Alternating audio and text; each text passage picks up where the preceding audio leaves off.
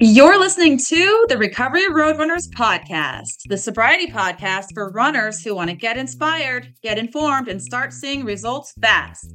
Every Monday, we'll share current events, personal stories, and research on how to get sober, stay sober, and run smarter so that you can up-level your life now. Hey, I'm your host, Amber Graziano, founder and president of Recovery Roadrunners, certified running and sobriety coach, K-12 master teacher, and sober mother of two. I've got my sober running pal, Doug, with me today. And between the two of us, we've got over 10 years of sobriety and tons of racing experience. So our mission is to inspire you to ditch the booze and lace up those running shoes. So let's get moving, guys. Hey, how you doing today, Doug? I am fantastic today. I'm excited about this topic today.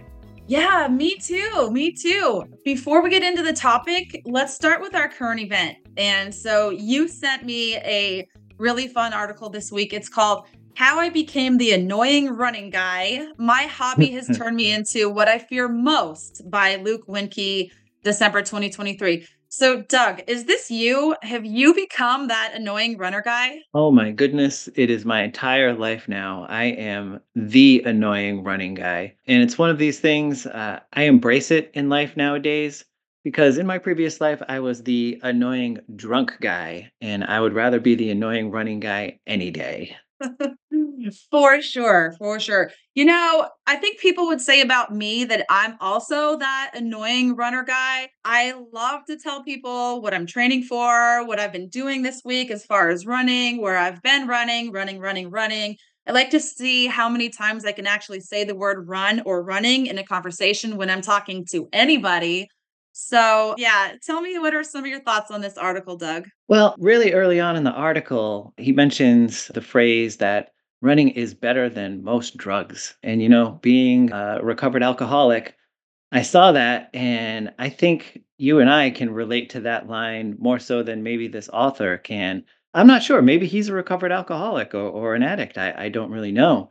But certainly for me, running has replaced the feeling of drugs and alcohol, and it is a much better high. Let me tell you that. You know, I have a sort of a different spin on this. It's almost like he has this take where it's a negative thing to be the annoying running guy. And I know some of this may be tongue in cheek, the way the article was done. But to me, that's a source of pride, being this annoying running guy. And much like I did in my drinking days, I would surround myself with people who drank like me. I find I'm doing that in my life now, where I've turned my circle into a small circle, and I'm surrounding myself with people who run like me. And that way, I don't have to worry about being annoying, because everybody else is the annoying running person too. Yeah, for sure. And you're so right. I mean, in my opinion, the best high is the runner's high. But in your case, Doug, I can see how your friends and family are watching you, seeing what you're doing. I mean, you told me you lost over 100 pounds and you've made this total life transformation. So for people watching you, they've seen, you know, the past you who was just in the gutter, and now the runner you who's now training to qualify for the Boston Marathon and beyond. It's amazing. Well, thank you very much. Yeah, For people who don't know, if you're just tuning in, I've been sober almost 8 years now. And at the end of my drinking career, I was 350 pounds. And today I'm a comfortable 175 and doing things that I never thought were possible. And I attribute it to running in so many ways. The author talks about, you know, standing with the anticipation of the starting line in this article. And I just saw that and I thought, yeah, that moment, that's like a spiritual experience for me. And I don't know if people, if everyone experiences it on this level, but this is why I want to talk about it so much, because it goes so much deeper than just being a thing that I do. Oh yeah. Just thinking about racing, it gives me the chills. I get so excited. I'm just thinking about my next race coming up on Saturday, and it's exciting stuff, man. It brings out like the best emotions and the most exciting feelings that you can ever have. Oh, definitely. Yeah, you have a 50 miler coming up this weekend. That's going to be incredible. I know, right? I get to race all day. My goal is to best my best time. So I want to set a new personal record for the 50 mile, which should be pretty easy for me to do because It's just a totally different course. It's a lot less elevation gain. And this will be my third time doing it. That's spectacular. Yeah, I've never done that distance yet. I'm going to dip my toe into a 36 miler this year. That's going to be the furthest official that I do. And we're doing it right now. We're supposed to be talking about this article and we're drifting off into our running adventures, which is exactly what this article talked about. Yeah, in the article, he did talk about, the concept of potentially alienating your friends. And again, I approached this from the subject of, well, were they really your friends to begin with if they didn't want to hear about this? So drop those friends and find some people who run. Oh, for sure. All right. So let's go ahead and get into the topic for tonight, everybody. The topic is creating a supportive routine, exploring how establishing a consistent and supportive daily routine contributes to maintaining sobriety, running your next best race, and optimizing your most precious resource, your time. I thought it would be relevant to list the benefits of creating a routine for people who are new in recovery, and also people who are trying to start or improve upon their running or their overall fitness. So I have a list of 8 things I'm going to run through really quickly for you guys. The benefits of creating a routine. Number 1, structure and stability, creating a predictable and manageable daily life. Number 2, reducing stress, knowing what to expect and having a set schedule can promote a more relaxed and focused mindset. Number 3, social connection. Many people who are able to sustain their sobriety long-term go to meetings regularly. Regular attendance at meetings provides opportunities for social connections with others who are on the same path as you, fostering a sense of belonging and friendship. Number 4, time management. Allocate specific time for work, running, sobriety meetings, and fun or relaxing times can help you to feel less overwhelmed. Number 5, avoid triggers. Avoid situations or environments that might trigger cravings. Number 6, healthy habits and establishing boundaries. Decide what's most important to you and what the non-negotiables are in your life. Number 7, improve productivity and enhance accountability. Track your progress and identify areas that need improvement. And number 8, emotional well-being, giving you a sense of purpose, accomplishment, and self-discipline. Doug, any thoughts on this? Yeah, that is such a great list of benefits. And it just makes me think about what it was like when I was drinking and how my life was the exact opposite of these 8 items that you've listed right here. And, I'll talk about that a little bit more later in this episode. Yeah. I like to start out by telling you why we're talking about this, because it just brings me back to my days as a classroom teacher. If you don't tell people the why, they're going to be like, well, I don't care about that. Let's talk about something else. So knowing the why behind the what is super important to me. When I got sober at the age of 37, that was the first time in my life that it occurred to me that I needed to start taking better care of myself. I decided that I needed to start doing things well instead of half-assing them, because I never thought about taking care of myself. And I also realized there was a lot of time-wasting activities in my life that I wanted to eliminate.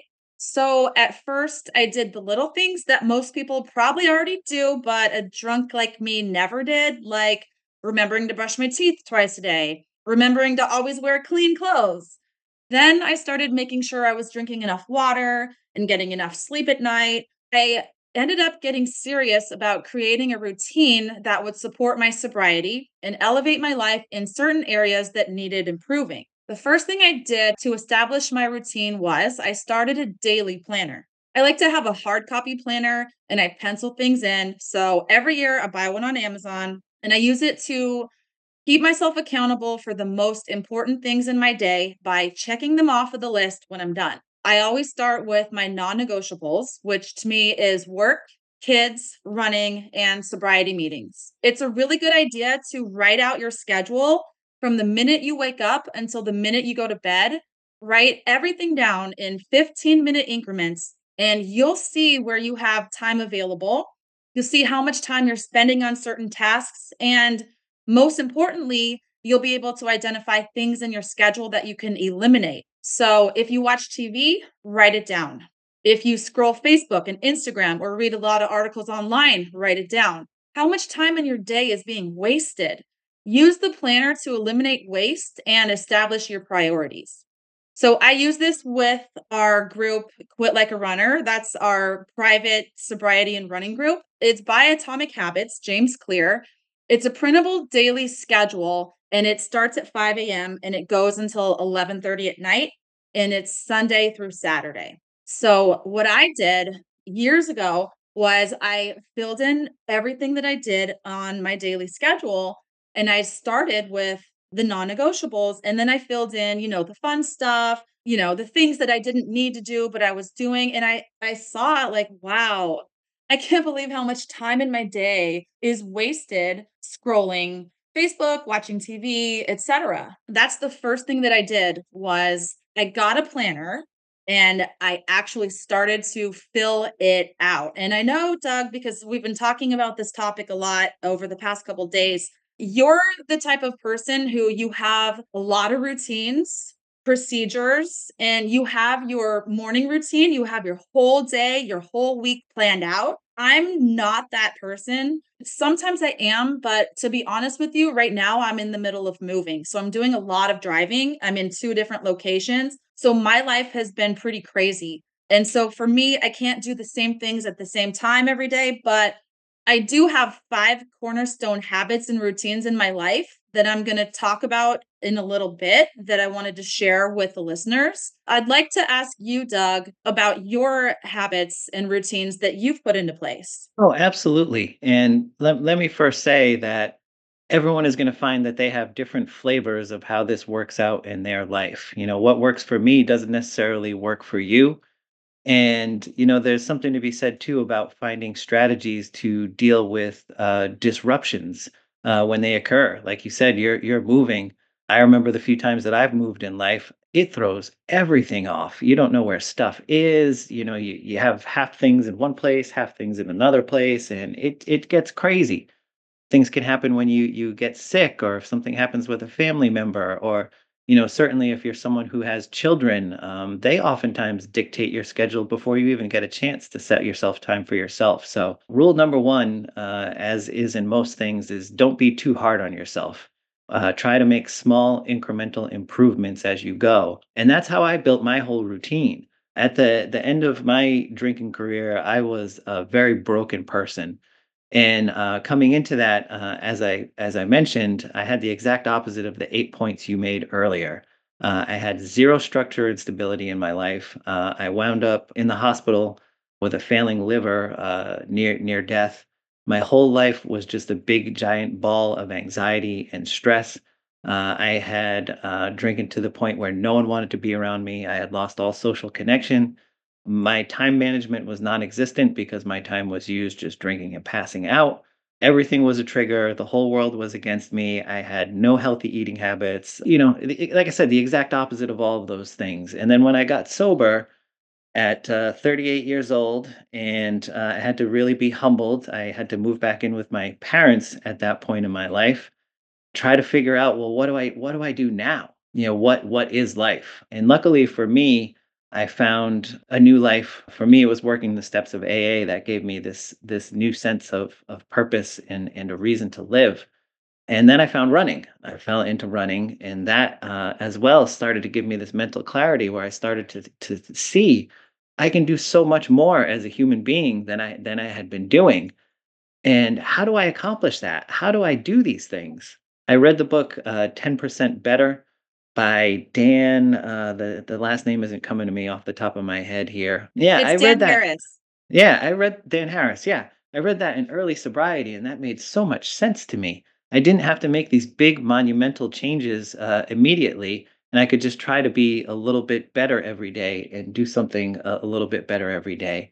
And that's how I started to develop my routines. And for me, it started with walking a lot.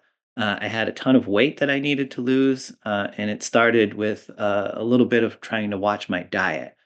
And that was the routine for a bit. If I can do these 2 things today, I've been successful with my day. If I can walk in the morning, if I can not eat like a pig, go to work and do a halfway decent job. And then I built on that, a little bit at a time. I would make a change, and I would make a tweak. And as I started to get into running more, that was something that really helped me structure my day in many ways, because all of a sudden I found myself obsessed and training for a 5K, and then training for a 10-miler, and then training for a marathon. And I was jumping all around the internet, looking for these training plans. When I would find them, I would go, wow, particularly with the marathon training plan, this is going to take a lot of time. Where does this time fit into my day? And that's really for one of the first times when I really started to look at, what am I doing with my time? I had like zero concept of how I even spent a lot of my time. Like you said, tons of it was endlessly scrolling on Facebook and Instagram, which I still do to an extent, but I try to put out positive content out there now rather than just sitting there and consuming and doom scrolling and whatever it is that they call it.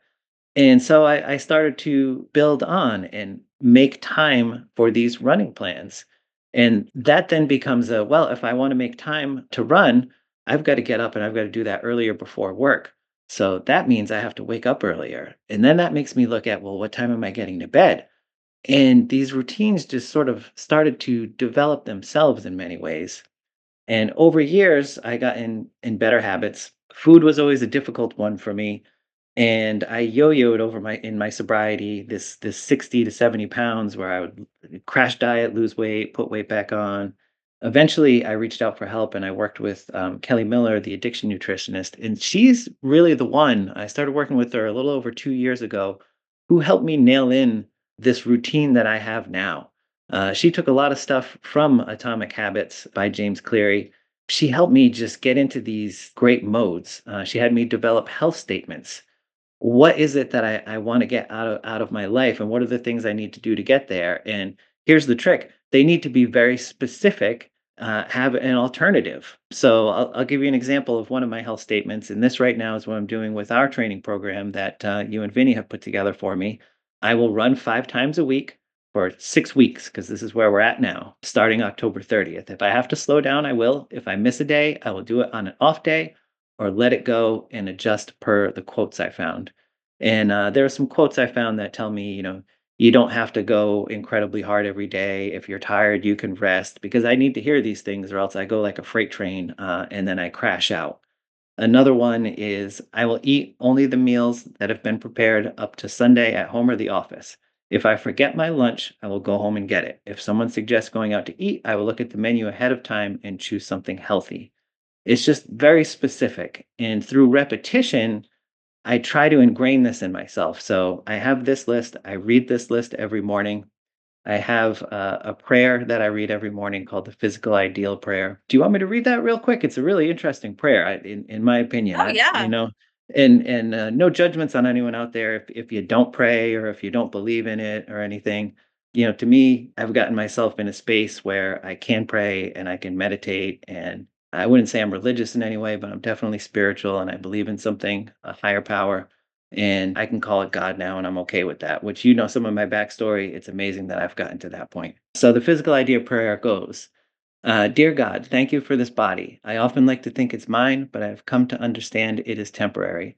I have expected too much and given too little. I would like to develop a healthier relationship with my physical condition to be a good steward of this body I inhabit. Help me and provide what I need to be more disciplined in my eating and my exercise. Help me let go of my prejudices about physical shapes of my body or others, that while there are certain conditions out of my control, like genetics, I am still accountable for what I do or don't do. Help me to be accountable to you, to myself, and to others whom I ask for help from, and to take direction willingly.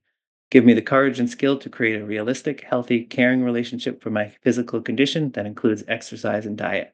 Provide me the willingness and enthusiasm you have given me for spiritual pursuits into my physical ideal. Just for today, God, please allow me the ability to fuel my body. Please allow me the control to stop a potential food binge. Please help me to understand that food is not emotional comfort. Please help me to understand that the enjoyment of excess is short-term and often followed by guilt, shame, and remorse. And I've been reading that every day for 2 or 3 years now. It's an intention. It's about setting that intention. And I read that first thing in the morning. And I have a very detailed list now that I go through. Sometimes I wake up very early and I'm not exactly clear-headed that early in the morning. So my list is like ridiculously detailed.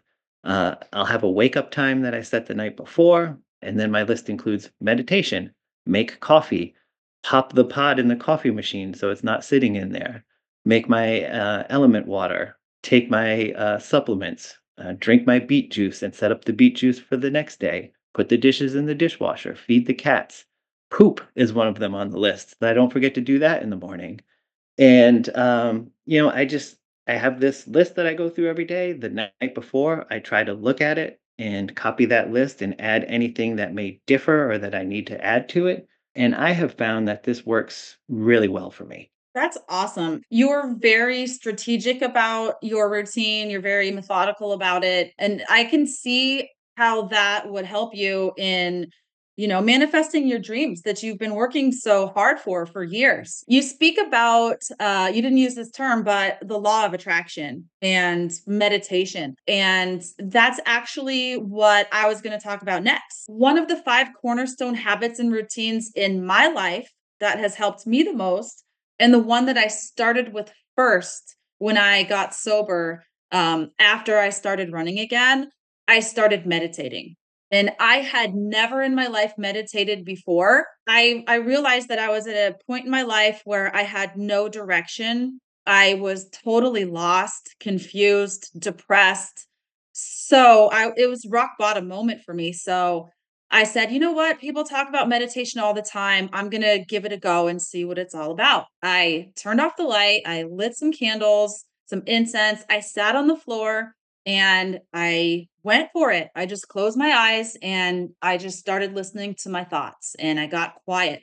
For the first time, I started to notice what my thoughts were. I started to actually feel the feelings that were inside my body. Meditation gave me the insight to my thoughts and feelings, which was important to me for staying sober in the very beginning, when so much of being able to stay sober is a moment to moment, conscious 1-second split decision. Meditation gave me clarity.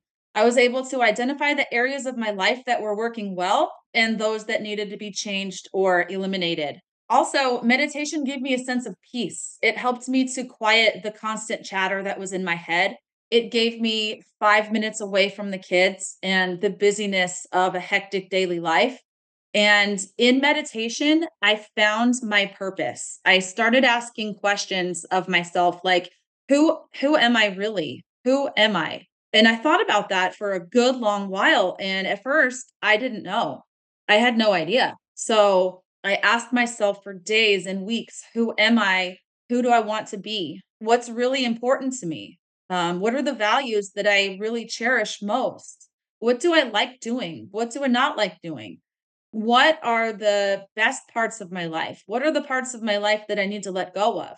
And I began to understand who I was for the first time. In meditation, I started to pray.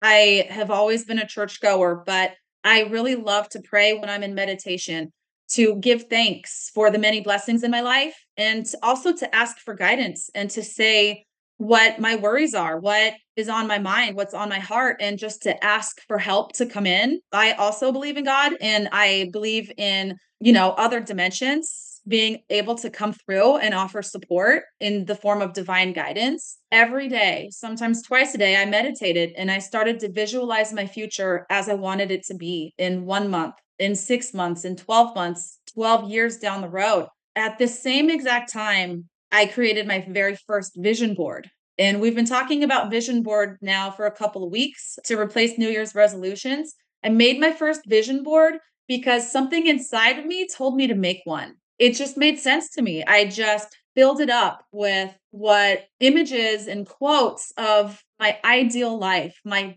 best life. I knew I could have it as long as I stayed sober, as long as I kept running, and as long as I kept meditating, because through meditation, the answers really do come. If you've never tried it, I really strongly encourage you to give it a shot. You'll get answers to questions. They're inside of you. You just have to pull them out. Yeah, I second that notion entirely. I am a huge fan of meditation. It's something that I was introduced to early in sobriety. A friend of mine named Pete did these sound meditations, and it was life-changing for me because at that point, I couldn't sit with my own thoughts. And for those that don't know, sound meditations are ones that include these crystal harmonic bowls and gongs, and they can include flutes and all of these other instruments. And I still to this day do that with my meditation guru, Linda Laranger. She's absolutely wonderful. But also I've gotten myself into a space where I can do, the sitting quiet meditation. You know, I heard you talking about prayer and meditation. I think those two are so intertwined. You know, I've heard it said that prayer is asking questions of the universe, and meditation is when you're sitting listening for answers. And there's a lot more that you know intuitively inside yourself than people give themselves credits for. I truly, truly believe that. You started off earlier in the podcast where you talked about you like to give people an explanation of the why we're talking about a certain subject. And in many ways, what you just described through your meditations is you figuring out the why of your life. What are the things you want to do? Who are you? What are the things you like? And then once you know that why, that can help you set these routines and habits. You can set goals, and then you say, well, what do I need to do to achieve those goals? So again, you know, what works for me isn't going to work for someone else if we have different goals, and everyone can have different ways to get to their different ends. So I thought that was spectacular that you brought that up. Thanks, Doug. Yeah, I really do believe that as far as getting my life back on track, it started with running and staying sober, but I needed the answers, and they came in through meditation and prayer. Start there. Pray to anybody you want. Pray to the gods or the fairies or the angels or just Mother Nature. It doesn't matter who you pray to.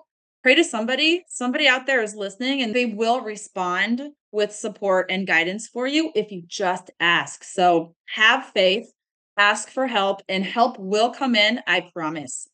If you're trying to start a new meditation habit, you can start really small. Just commit to 2 minutes a day or 5 minutes a day. You can, the best time to do it is either first thing in the morning or late at night, in my opinion, because everybody's asleep. It's nice and quiet. You're nice and calm, and establishing a routine of doing it every single day is going to make it easier for you to listen to your intuition, and building that habit, it's going to make it easier for you to sit still and focus longer. And I, like I said, I'm on the go a lot, so I don't do it at the same time every day, but I do try to do it every day. And I started small, and now sometimes I can meditate for more than 30 minutes at a time. I like to listen to guided meditations sometimes, and other times I will just listen to my own thoughts. But that is the number one most helpful thing that has helped me to get my life back on track, I got to tell you. And just while we're on the topic of meditation as well, I think there are a lot of misconceptions about what meditation is, where, you know, we've just listed three different kinds already, but a lot of people think it's just, I have to sit still and I have to get my mind to a place where it's completely quiet and everything is blank. And for me, that's not the reality of meditation. When I first got sober, I couldn't quiet a damn thing up in my head. There was so much chaos that was still going on up there. But it was important to be able to get comfortable being uncomfortable with all of those thoughts in my head, and to start to build some mental toughness and get those thoughts under control. In meditation, you can let those thoughts run rampant. The goal is to just realize that they are just thoughts, and you are not your thoughts. You do not have to be your thoughts. You can be outside of those thoughts, and you can observe those thoughts. And I had worked, I'll tell this story real quick. I had been helping someone get sober, and they would get on that topic. They'd be like, oh, I really want to start meditating, but I can't get into it. I don't have time for it. I don't want to just sit there, and I can't make my brain shut up. And we sort of broke down his day and what his routine was. And he was a very early riser, and he would get up, and he would get up before his wife, and he would get a cup of coffee. And he would sit down in the same chair every single morning, and he would drink that cup of coffee, and he would sort of go through his to-do list of, oh, what do I have to get done today? And I said, you're meditating. This is exactly what it is. It's just trying to find a focus to your day and get away from any of that anxiety and chaos that surrounds, you know, not having a plan for the day. Yeah, for sure. Meditation is whatever you say it is, whatever it means to you. And to your point, meditation helps with building mental toughness. I mean, that is the point, right? Is to increase focus and increase awareness and the ability to be in the present moment. And these are all skills that are super important if you want to stay sober long-term and if you want to kick ass at your next race. If you learn how to meditate, you'll take those lessons of meditation into sobriety and you'll be noticing, wow, I hear my thoughts now and I'm able to make a conscious choice instead of just living on autopilot and just reacting. You can stop and take a breath. You can analyze your thoughts. You can notice them. And that's really where it all begins with sobriety is stopping long enough to pause before you have a drink. And as far as running, the mental toughness part comes in through meditation because you realize that, like you said, this moment is fleeting. I am not my thoughts, and you can talk yourself through it, and you can use mindfulness to get you from mile 1 to mile 2, mile 2 to mile 10. And all of these mental strategies through meditation just help us in all areas of our life. Oh, definitely. But I digress. And yeah, jumping back to the main topic of routines, I was talking about the list that I put together daily. And then, you know, the night before I sort of create the list for the next day. There is some science behind that as well for those who may think we have gone off and been a little too woo-woo talking about meditation and God and prayer. Making the lists that I make, every time I do something on that list, I erase it from the Notepad app on my phone. I would say I cross it off, but I actually use a Notepad app. And you get a little dopamine hit, just like you would when you get that like or that heart on Facebook, when you take that off of your list. And I've even extended it to where some of the workouts that I do, some of the runs that you and Vinny have put together for me, I'll break them up into little chunks. So, you know, it'll be the warm up and then it'll be, you know, say I have to do 18 miles. That sounds like a daunting task, but you have me doing different paces sometimes. So on my list will be, you know, 6 miles zone 2 warm up, 2 miles at this pace, 3 minutes in between. And I put each one of those in. And it seems to make it a more manageable task for me. And if I have a little break point, I'll even break my phone out in the run and I'll erase it from the list. And I go, oh my goodness, I'm already halfway done with this. You know, I can do this. So, you know, there is some science to be said of crossing stuff off the list gives you a dopamine hit, and creating a list can make insurmountable tasks seem more manageable. Oh, for sure. And that actually reminds me of the next item on my list, as you're talking about Strava and checking your progress and giving yourself a little kudos for each item crossed off your list. The next one on my list is tracking my progress. And that helps me to stick to my running routine. And it helps me to stick to another day sober. So back way up to the very beginning of my sobriety journey, I got a sobriety app. And I looked at it every day to see what day I was on, how many calories I had saved, how much money I had saved. And so that was my habit. I looked at it first thing in the morning. I looked at it every time I had a craving. I opened the app, remind myself why I'm doing this thing in the first place. And I made a habit of continuously checking in with my sobriety app. And it really helped me to go from one day to 1 month to 1 year and beyond. And as far as running goes, when I got sober, was the first time that I actually started to track my running. I had been running since I was 14. And all the way from 14 to 37, I didn't follow a plan. I said, okay, I'm going to run a half marathon. And I kind of ran 3 or 4 times a week. You know, I never really thought about how fast I'm going to go, how far I'm going to go, just make sure that I can finish the race as fast as I can. I'm sure that I followed some sort of a training plan, but I was drinking so much and my diet was so poor that I really don't think I put too much thought into it other than printing out a training plan and trying to follow it as closely as I could. But I don't really remember doing too many speed workouts and intervals and thinking about heart rate or anything like that. When I got sober and I started meditating and visualizing, I realized, hey, I love running and I've been doing this for a long time. You know, I'm a middle of the pack runner, but I love it. I'm a competitive person. I want to see how fast I can go, how far I can go. So I decided, you know what? It's time to get serious about this. Let's learn some strategy. Let's learn. Let's see what the professionals are doing. Let's see what the elite runners are doing. Maybe I should think about the terrain that I'm running on and the gear that I'm wearing. Plan out a race schedule further ahead than just 2 or 3 months at a time.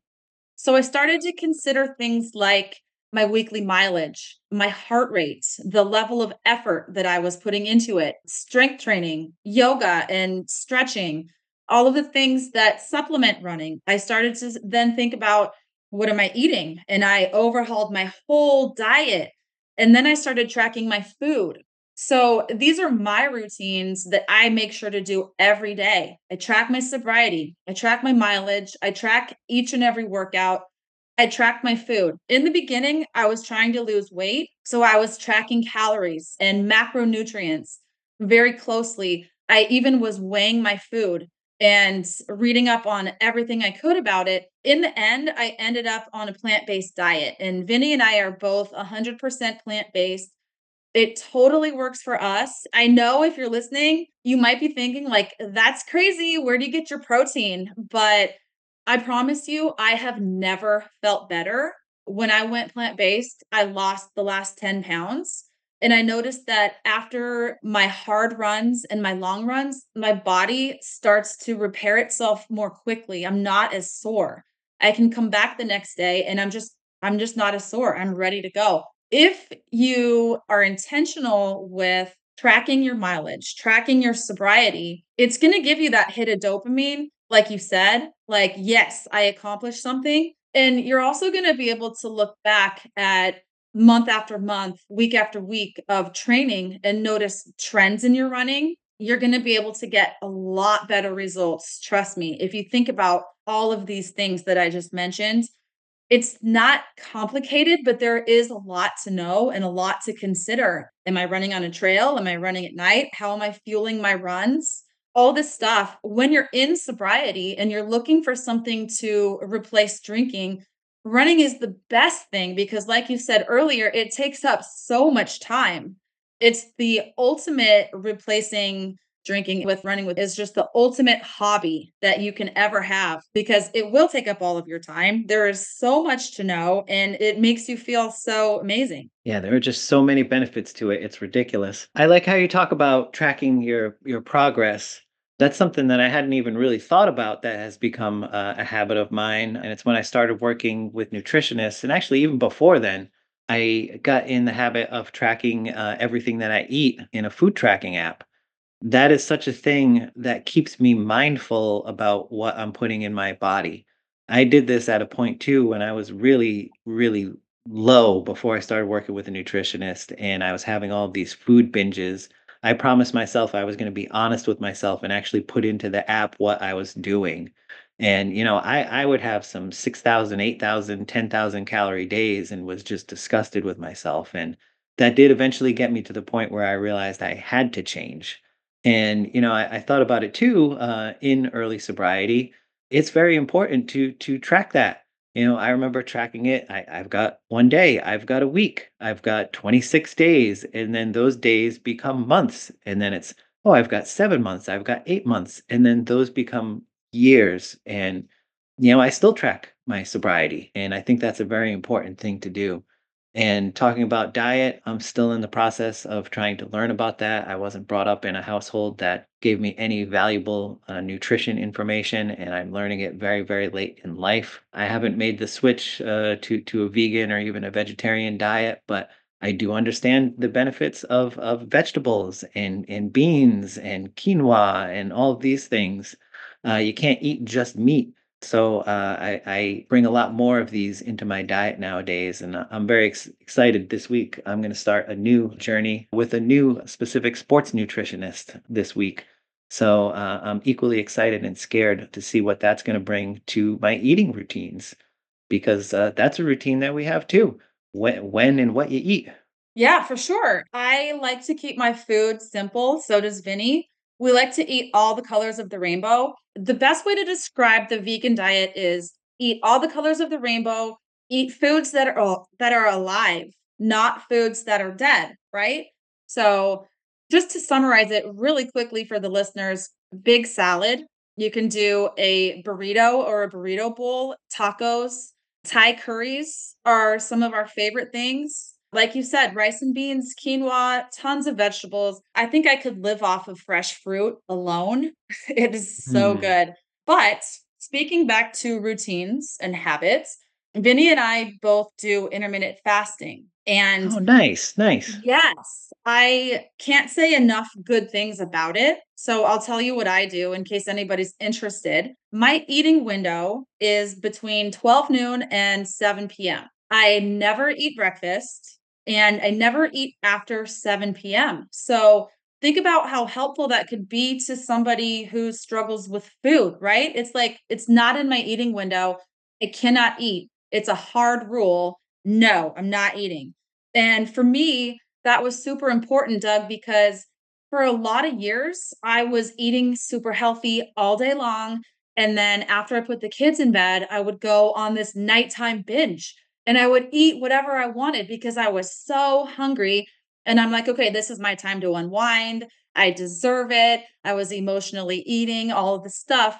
So I started intermittent fasting, and without even trying, I've shed, 5 or 10 pounds just easily, but it really helps me to know I'm going to eat between this time, and then I'm going to be done. It eliminates all of the late night binging and the junk food that goes on late at night that so many of us do. Intermittent fasting also helps with sobriety, because if you know you're not going to have any calories after 6 p.m. or after 7 p.m., then you're not going to have any drinks. In my mind, having a hard boundary like that, this is my eating window, I will not stray from it, is super helpful. I just wanted to point out the only time that I do have food in the morning is if I'm doing a long run. Then I will have breakfast before a long run of 2.5 hours or more. But otherwise, you don't need to eat any food before you go running because you have plenty of calories stored up from the day before, stored up from body fat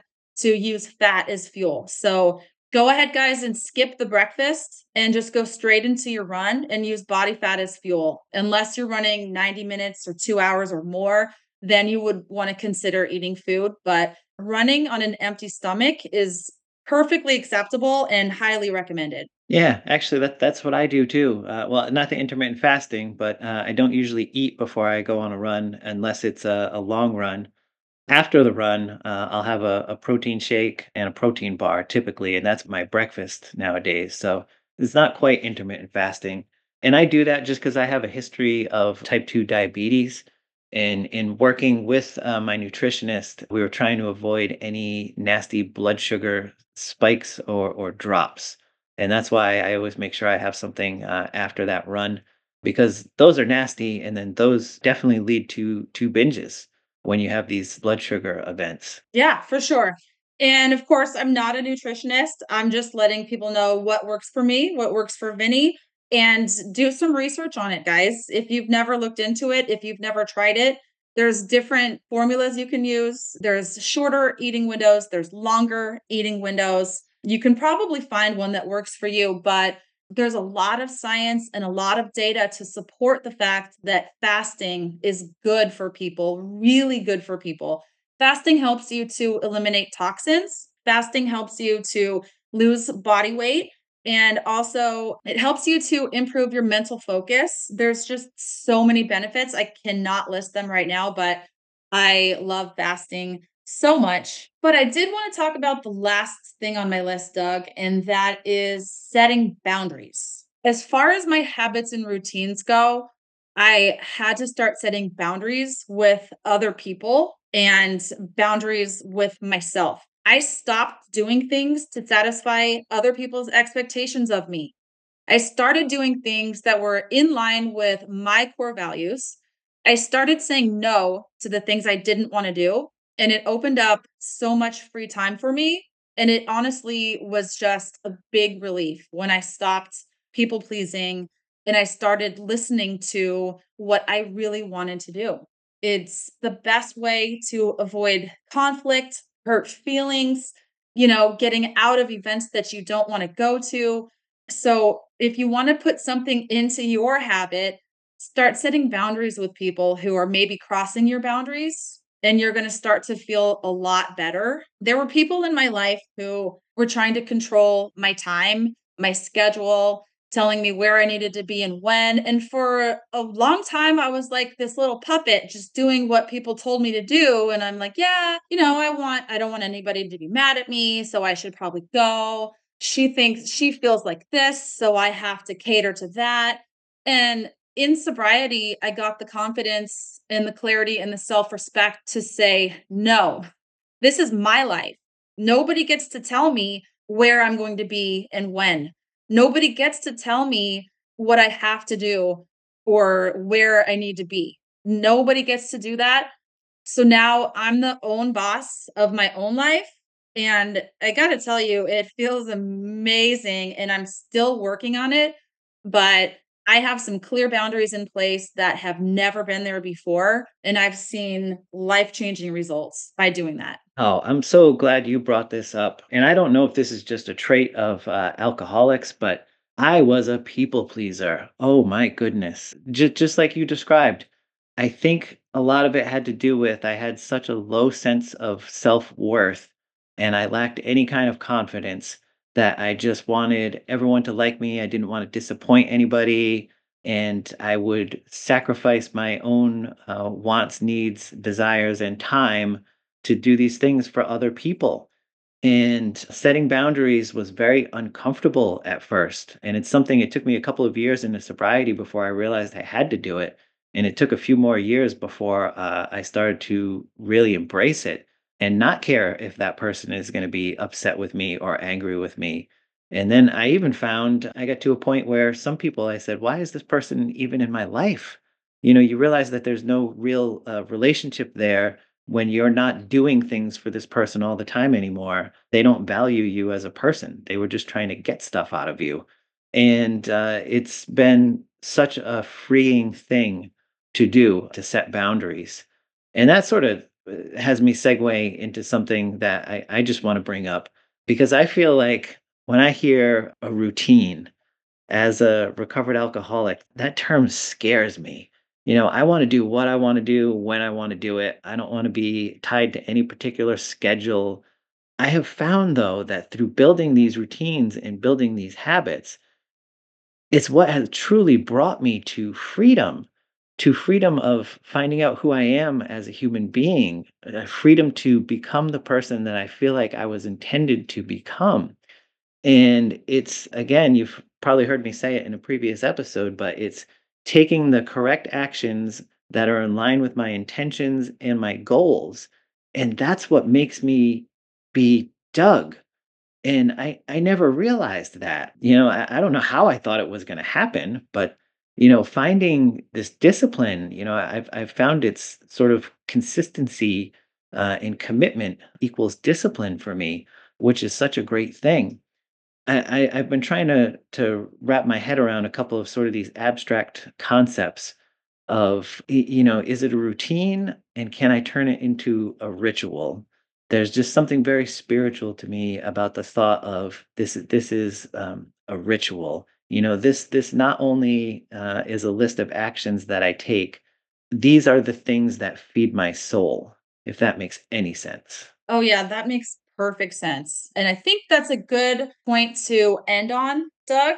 And it brings me back to one of my first points, mm-hmm. which was, you know, one of the main cornerstones of my habits and routines is meditation, prayer, visualization, and mm-hmm.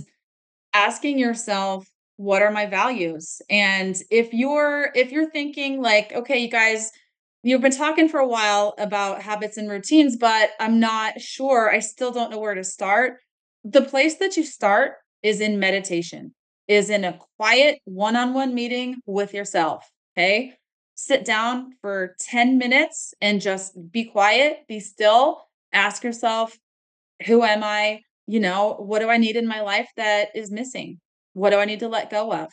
And just start there and see what comes in, and just commit to, like you said earlier, making those small changes, make them one at a time, and just visualize your best future self. And you really do have the opportunity in sobriety, and especially as a runner, to craft and write the best future self, the best future outcome for yourself. We really do have a second chance at life.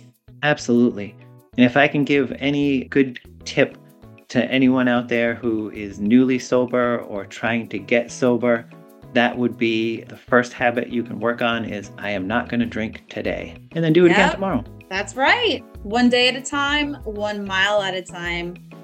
Awesome, Doug. Thank you so much for joining me. I think we could probably continue to talk about this for hours and hours, but for the sake of the listeners, we're going to wrap this up and continue this later. So we really hope that you guys are enjoying this podcast.